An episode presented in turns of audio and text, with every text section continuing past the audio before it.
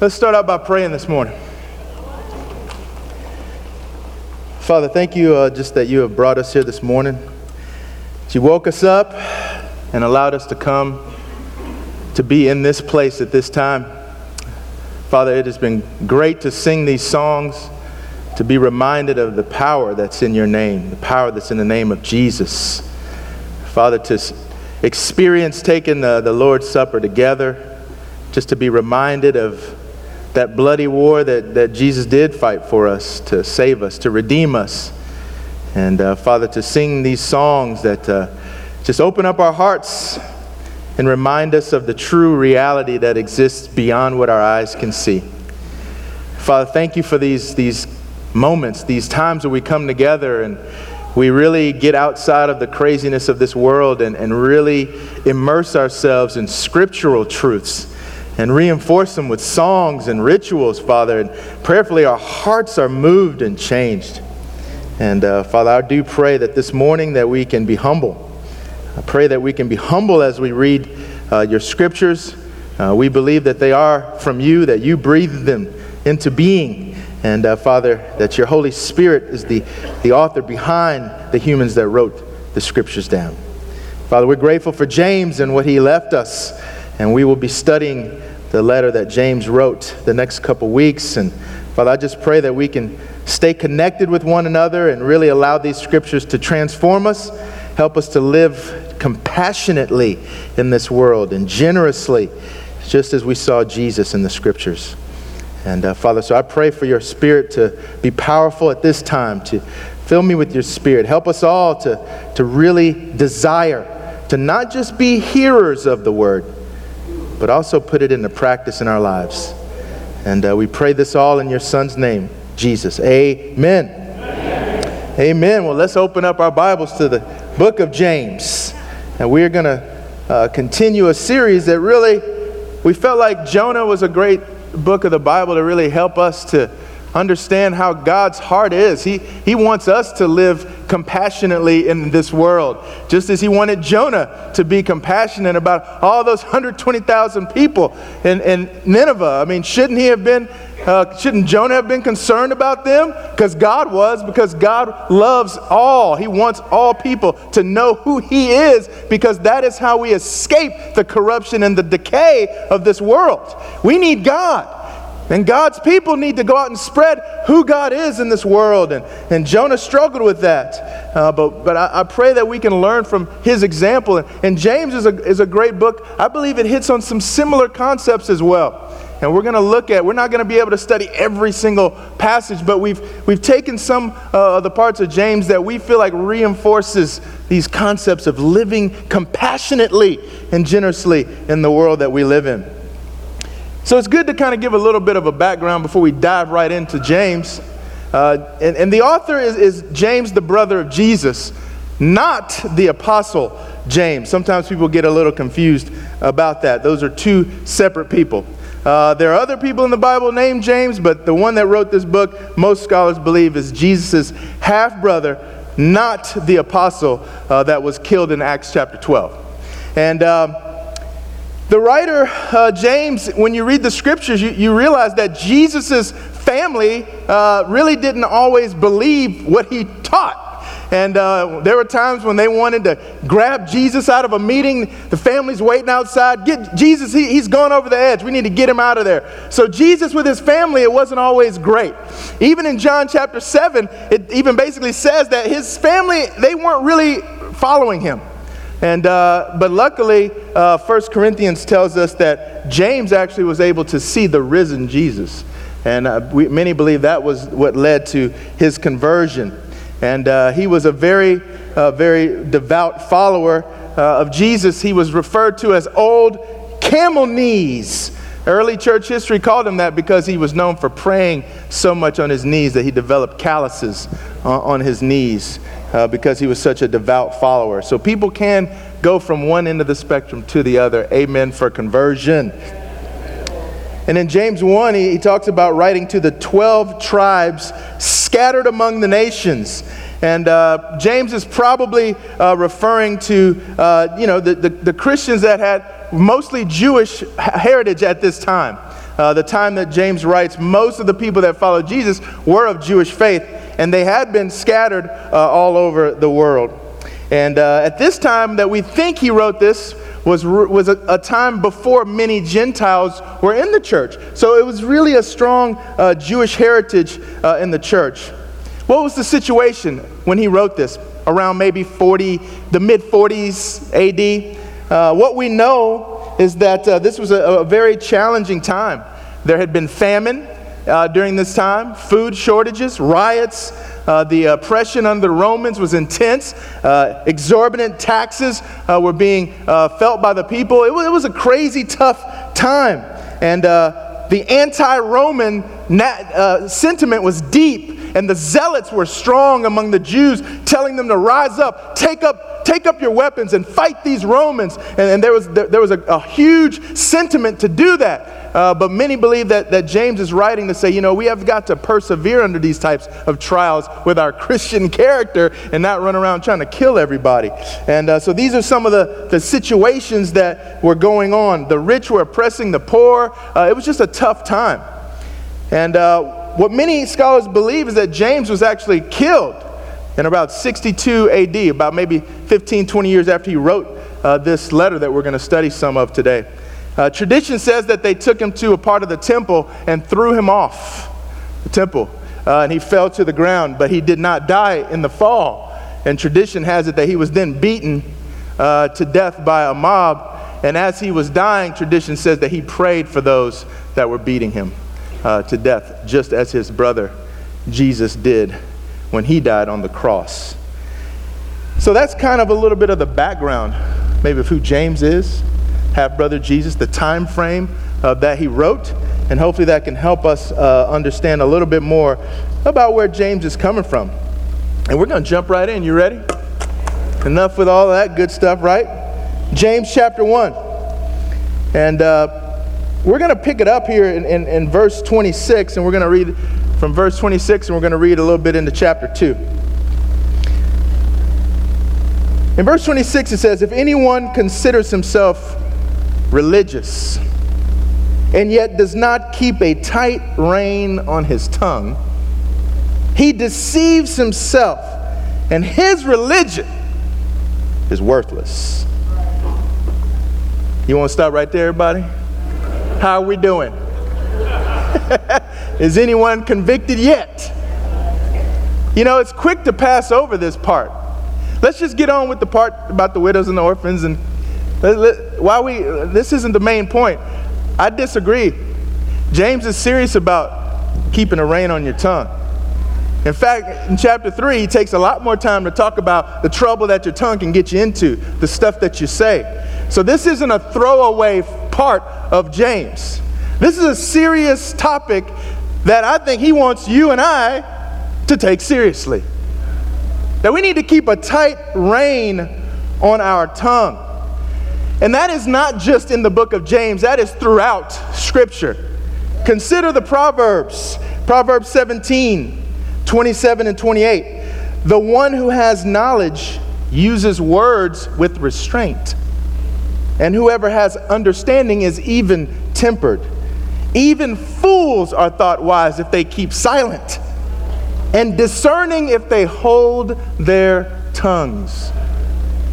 This isn't just a New Testament proof text taken out of the way. This is something that God has said many, many times in Scripture. Proverbs 10 19. Sin is not ended by multiplying words, but the prudent hold their tongues. We have to learn how to keep a tight rein on our tongues. Why? Because you know what? If you don't, you, are deceiving yourself. You know, and, and, what he's getting at is that you think you're all religious. You consider yourself religious. And the word religious in the New Testament, every time it's used, it's usually in actually a negative connotation. It kind of has that vibe of the, the ceremonial person, the, the person that does the externals, but the ritual, but maybe not the heart. So, you know, you might consider yourself all religious, but if you can't even keep a rein on your tongue, guess what? It's worthless. It's empty, it's, it's vain, it's purposeless, and even detrimental. What are some examples? Well, you got to watch out for, for gossip, don't you? Gossip. Some of you got to keep your mouth shut sometimes. You don't need to start, did you hear about? If you hear somebody say that, did you hear about? You might want to get ready. You might need to stop that conversation right there. Does this person know that you're telling me this? Sometimes we need to call people on that. Slander, I can't believe this person. They're not there to defend themselves, you're just railing on them, right?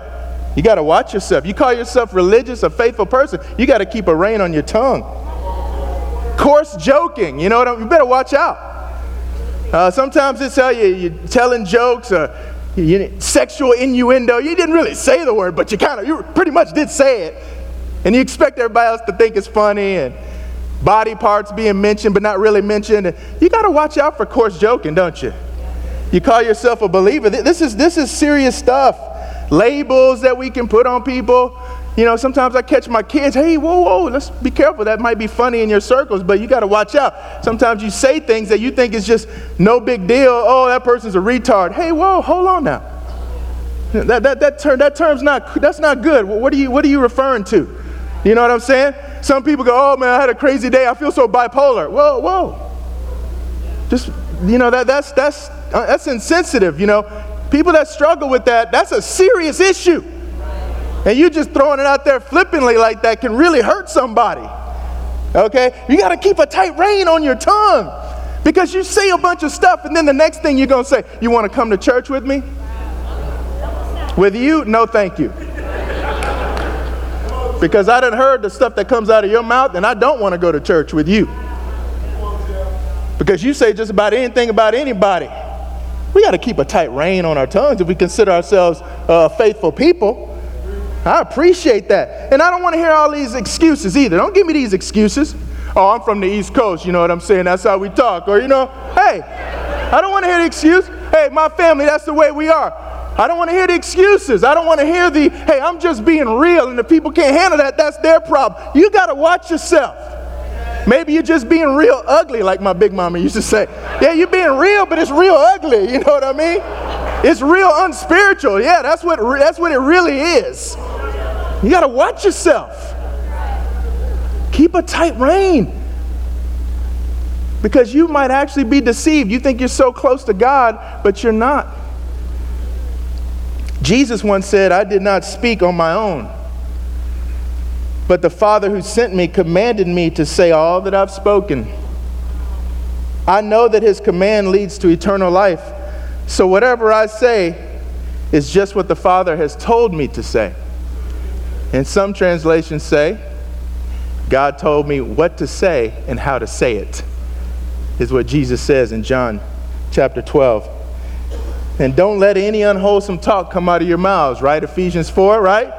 Don't let unwholesome talk come out of your mouths, but only what is helpful for building others up according to their needs, so that it may benefit those who listen. And do not grieve the Holy Spirit of God with whom you were sealed for the day of redemption. Get rid of all bitterness, rage, and anger, brawling and slander, along with every form of malice. Be kind and compassionate to one another, forgiving each other, just as in Christ God forgave you. If you don't keep a tight rein on your tongue, if you let unwholesome talk come out of your mouth, if you think that's just you being you, you being real, you actually might be deceived and you might not be as close to God as you really think you are. And your religion is empty, vain, purposeless. That's what this word worthless translates as. And also detrimental. It can actually hurt you and those around you that you're supposed to be uh, a light to, you could actually be hurting by the things that you say. Don't let it happen to you. Amen, church? So he says, don't let that happen. But here's an example of what you can do.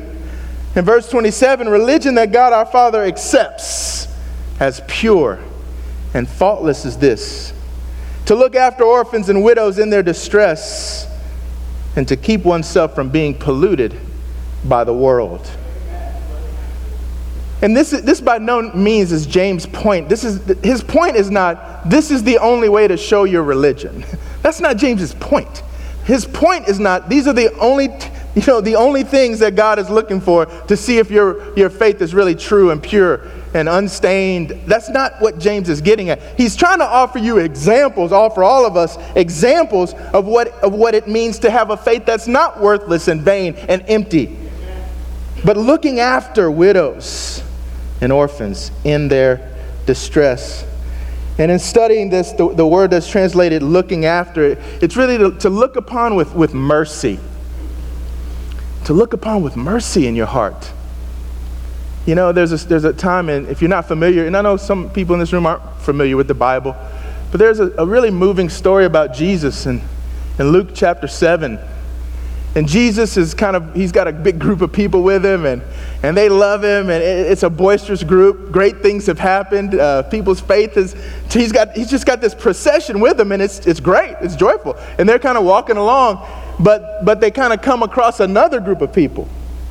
It's another group, but it's almost the exact opposite. And, and, and what Jesus sees is he sees a woman who, who's a widow. She'd already lost her husband. But her, her son was dead in a casket, and they were carrying him through. And the people were crying and wailing, and the mom and the, the widow, she's just beside herself with grief. She's she's a widow, right? And so she's a woman in that society, not many opportunities for upward mobility to earn money or anything.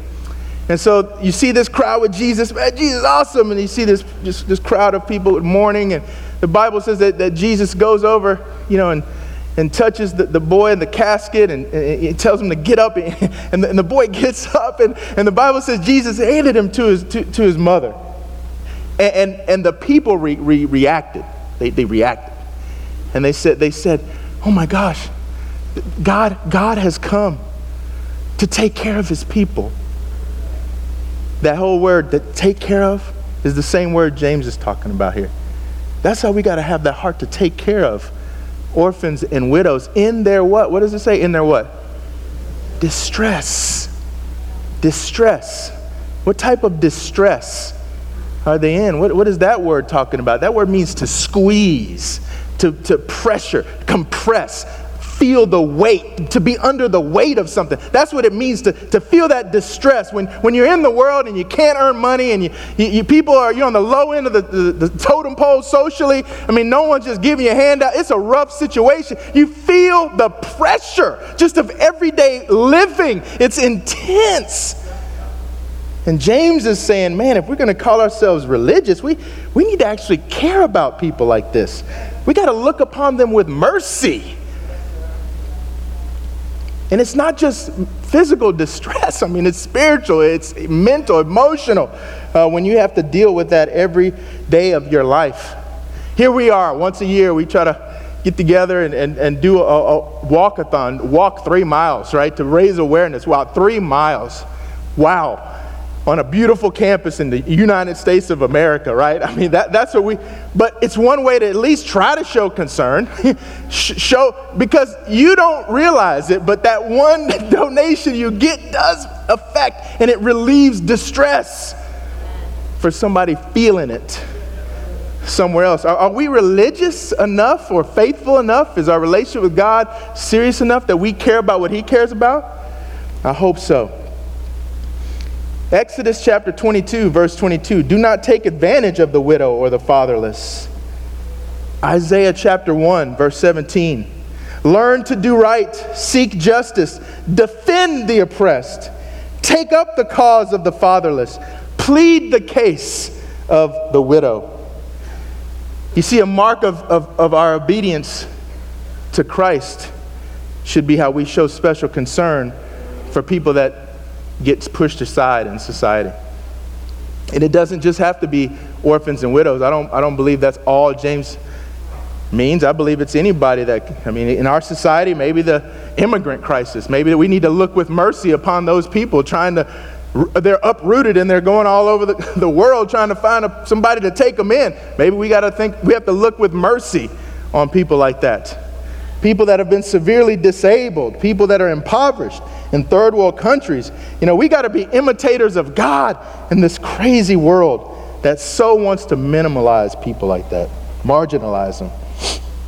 You know, Psalm 68 says, that God is a father to the fatherless, a defender of widows is God in his holy dwelling, and God sets the lonely in families. We got to be like God in this world. We got to challenge ourselves because we're very comfortable, flat out. We are comfortable compared to most of the world. We don't feel the tight squeeze compression that most people feel in the world today. So, at the very least, we got to figure out how to show concern and have mercy on people that are going through that. So, not only do we need to keep a tight rein on our tongue, James says, and look after orphans, widows, the helpless that are in their distress, he also says one other thing. He says we got to keep ourselves from being polluted by the world. You see, G- G- James reminds us it's not just actions that are outward towards other people. They're good, needed, important, but there's also an aspect uh, you gotta you gotta watch your own self a little bit here. You gotta you gotta keep tabs on yourself as well, and keep yourself from being polluted by the world. You know, I, I have a uh, I have this Bible I like. Uh, one of the brothers texted me and said, "Hey, man."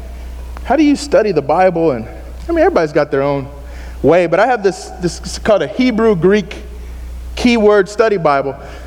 And whenever I have a topic, the first few days, I'll just read uh, the definitions of the words in the passage that I'm going to preach about. I just want to know what the words mean. I'm not even trying to figure, I'm just trying to, what does that word mean? You know, and I, so I'll just spend time reading the definitions. And uh, as I was reading this passage, to keep oneself from being polluted by the world, I made myself a note. Man, you need to read some of this stuff in the definition of what the world is to everybody. So I'm going to do that. So I'm going to read this definition because it made sense to me. The world. What is the world when it comes to Scripture? The Greek word cosmos.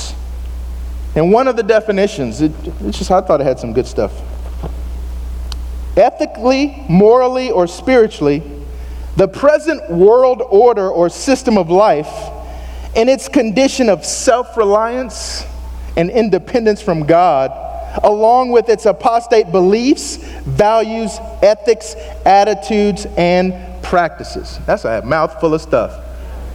But what is it basically saying? The present world that we live in is characterized by an independence from God, a reliance on self values, ethics, beliefs that are antithetical to, to Christ. The cosmos, or this world, is concerned with the present transitory dimension of life, ignoring or denying eternity, gauging existence by material standards, and defining achievement in terms of human esteem. It is a philosophy or a worldview which, in its crasser forms, is marked by selfishness, greed, power, lust, ambition, violence, self glory, and other vices which reflect the man centered spirit of this world. That's the world we live in right there. I couldn't say it better myself you better watch out that you don't become polluted by all of this. You wake up in the morning, you turn on your radio, you probably gonna get exposed to this. You get out of your car, you lock your door, you walk into wherever you work, you're gonna be exposed to all of this. You call up a customer you need to talk to, they don't like what you're doing, you probably gonna hear a bunch of this. You don't make your number, you'll probably have to listen to your boss, and you're gonna hear a lot of this and you're going to question your worth. And your kids are going to come from school and they're going to tell you about what the other kid got what they don't got. And you're going to question yourself and you're going to wonder if you measure up in this world and you're going to look at what other people have and you're going to be tempted to want it. And you hadn't even thought about Jesus. That's how this world works. It can corrupt you. It wants to corrupt you. It wants to pollute you. Pollution. It's not going to try to just take you out sometimes in one fell swoop. It's just going to corrupt you bit by bit, decision by decision, thought by thought, to take you out, to get you to want what this world wants you to want. This world wants you to want stuff that's independent from God. Woo, you better watch yourself in this world. you're gonna, you, you have to realize the pollution that is out there.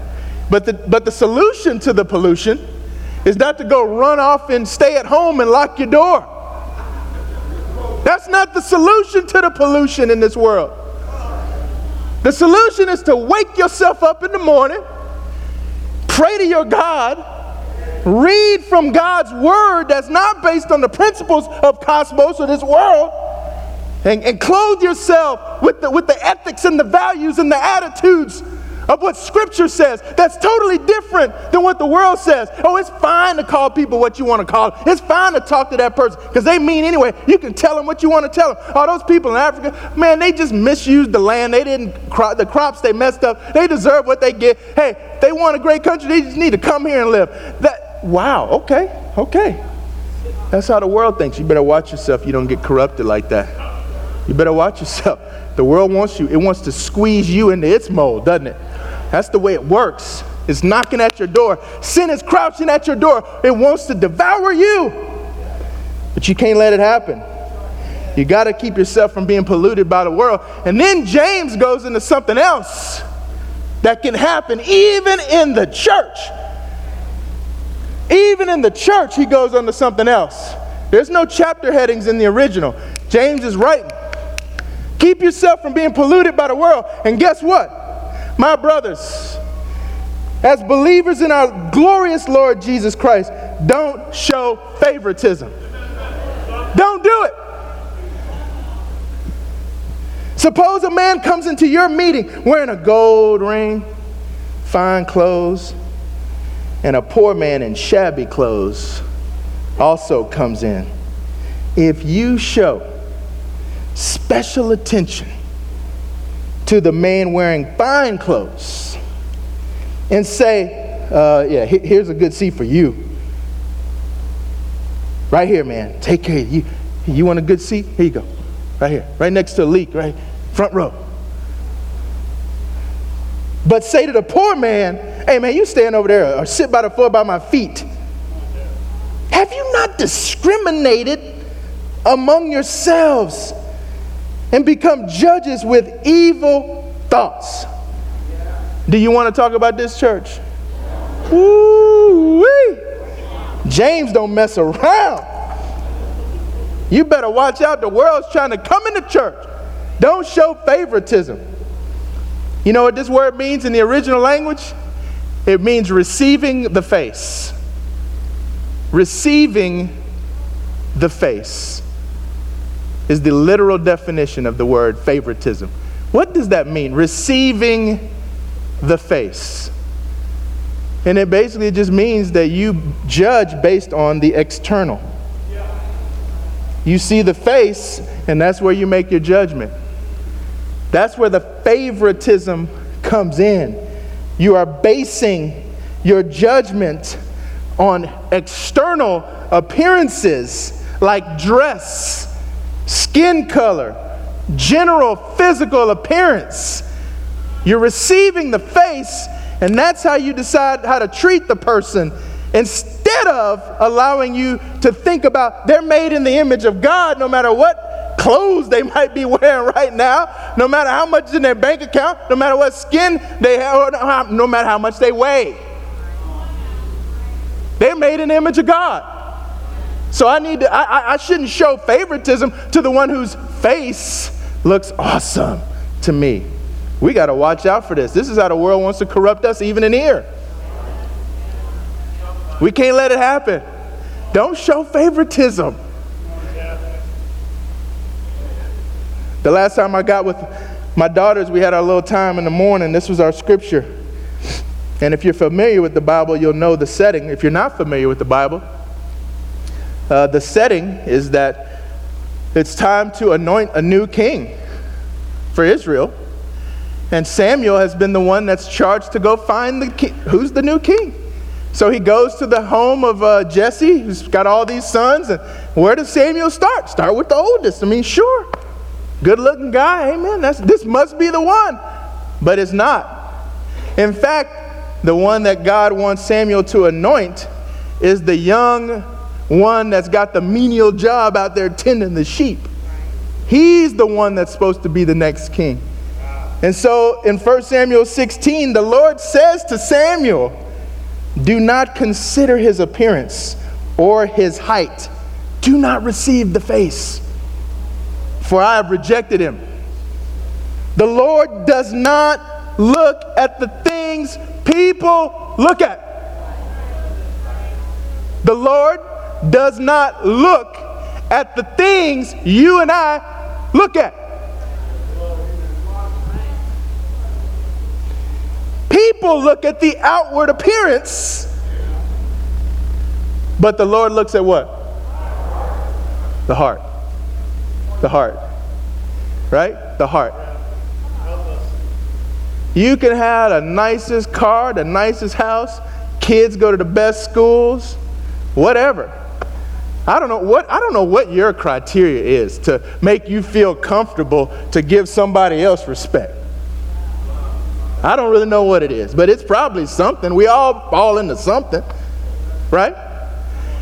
And there's probably a type of person when you look at them, you receive the face, and you immediately go to the other place of they don't deserve my respect.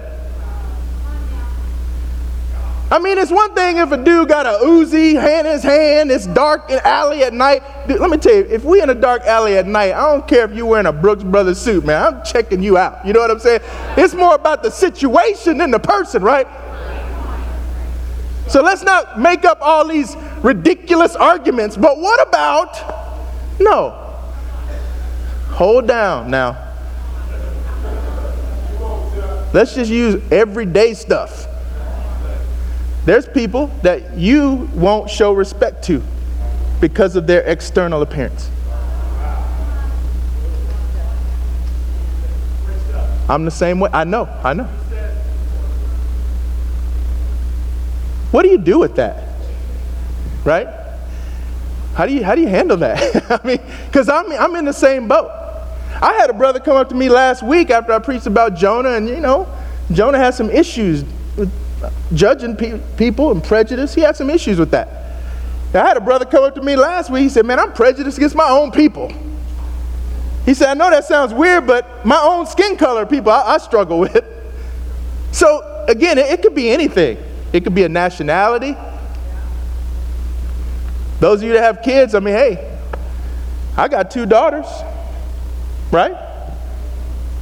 I kind of hope they, I mean, you know, if they get married, I'll be fired up. That's cool with me. Who they gonna bring home though? right? Because the older, the older they get, the more I learn. I don't, I don't, really have, I mean, I can do my best, but when love start getting into the mix, they're going to choose who they really want, right? What am I looking for, though? I, I got to ask myself that. I want to do like football. Right? Basketball, right? Maybe go play a little golf with me, you know what I mean? Talk sports. I'm gonna have to spend all these Christmases and Thanksgiving with this dude. We better get along. right? That's just the, the one level. But what about the other levels?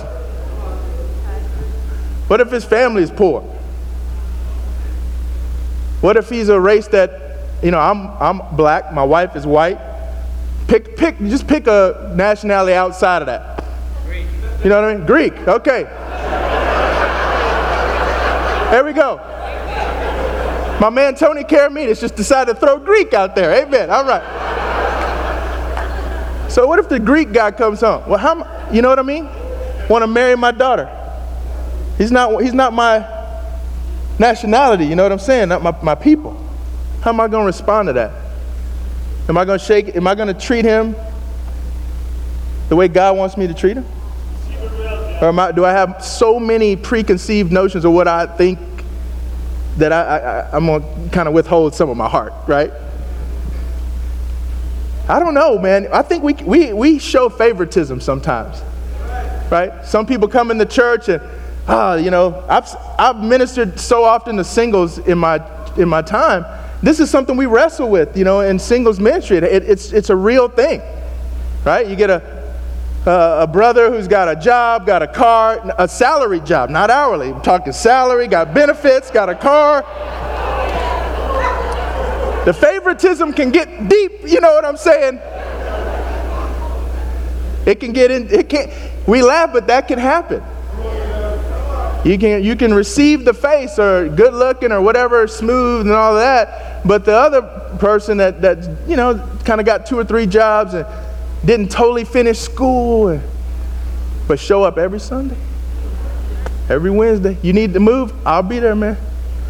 Grammar might not be all on point all the time, but you know what I'm saying? Great heart, great hearted person. Sometimes those people get overlooked. Overlooked. Somebody whose heart might be this, may show up every now and then, their heart all whatever, but they look good, man. Sometimes we just lean towards them. You gotta, you gotta watch out. Don't, you know, don't show favoritism in the house of God, especially. And when you go outside the house of God, don't show it either. Because when you don't show favoritism outside the house of God, it's attractive. It is attractive. And it, it does make a statement. And I'm not just talking, I'm telling you what Scripture says. If you want to study this more, why don't you read Le- Leviticus 19 15? Do not pervert justice, do not show partiality to the poor or favoritism to the great, but judge your neighbor fairly. This isn't just a New Testament concept. Deuteronomy chapter 10 for the Lord your God is God of God and Lord of lords, the great God, mighty and awesome, who shows no partiality and accepts no bribes. He defends the cause of the fatherless and the widow, loves the foreigner residing among you, giving them food and clothing. And hey, Israel, remember this you better love those who are foreigners, for you yourselves were foreigners once.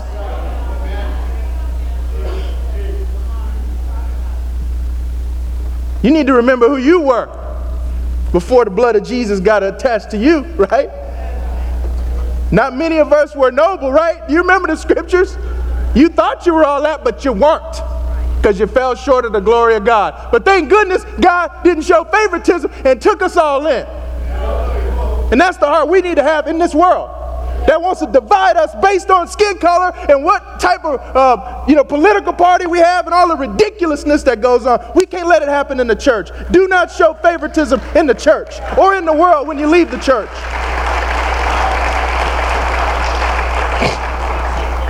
I'm go- I gotta go because Lois gonna get mad. Because the children's ministry, I'm at my limit. All right. Fired up. All right, here we go. We're going to put the, yes, we are. We are going to end here in verse 12. Verse 12. Speak and act. Speak and act as those who are going to be judged by the law that gives freedom. Because judgment without mercy will be shown to anyone who has not been merciful mercy triumphs over judgment. Where does this come from? Many scholars believe it comes from Matthew 5, where Jesus said, Blessed are the merciful, for they will be shown mercy. Blessed are the merciful, they'll be shown mercy. But James kind of flips it. It's almost kind of like a, you know, cursed are those who are not merciful, for they will not be shown mercy. It's kind of like he takes Jesus' teaching, but teaches it in a different way. And being merciful is not just a feeling of concern, but it involves our speech and our actions as we reach out and touch people and show our concern, show our love by what we speak and how we act, what we do. Your faith needs to be alive and active. Your religion can't just be worthless and empty. It's got to affect how you do things, what you say, what comes out of your mouth, how you treat people, who you decide to treat, and how you treat them. It's all got to work together. And discrimination and favoritism was the opposite. And James was warning them if you keep this way, if you keep doing this way, when the judgment comes, you're not going to receive all the mercy you think you want to get. And if you think that this is just James out of nowhere saying this, I read this in Exodus 22, and it woke me up. Exodus 22, verse 22 Do not take advantage of the widow or the fatherless. If you do, and they cry out to me, this is God speaking, I will certainly hear their cry. My anger will be aroused, and I will kill you with the sword. And your wives will become widows, and your children fatherless. I said, Whoa! God is not messing around. God has never been messing around. As people of God, we got to reach out, reach down, reach up, reach whomever, regardless of what they look like. So we got to keep a tight rein on our tongue, church. Amen. We got to look after widows, orphans, people that are helpless in their distress. Amen. We got to keep ourselves from being polluted by this world. Amen. We cannot show favoritism and receive the face and, and judge on externals. Amen? Amen? And we better be merciful, or else we won't receive mercy. And we don't want that. We want mercy, right? As the song leaders come up, let's go to God in prayer. Father, thank you for the book of James. Thank you that we get opportunities to act and to show favor. I pray for I do pray specifically for the orphans and widows in Africa feeling distress. And I pray that we can be moved to do something. Post something on Facebook. Ask one extra person to help out. And show up next week at the Walkathon with this on our hearts. Help us to reflect the ethics, the values that you want in this world. Please keep us from being polluted by this world. And thank you for the scripture. In Jesus' name, amen.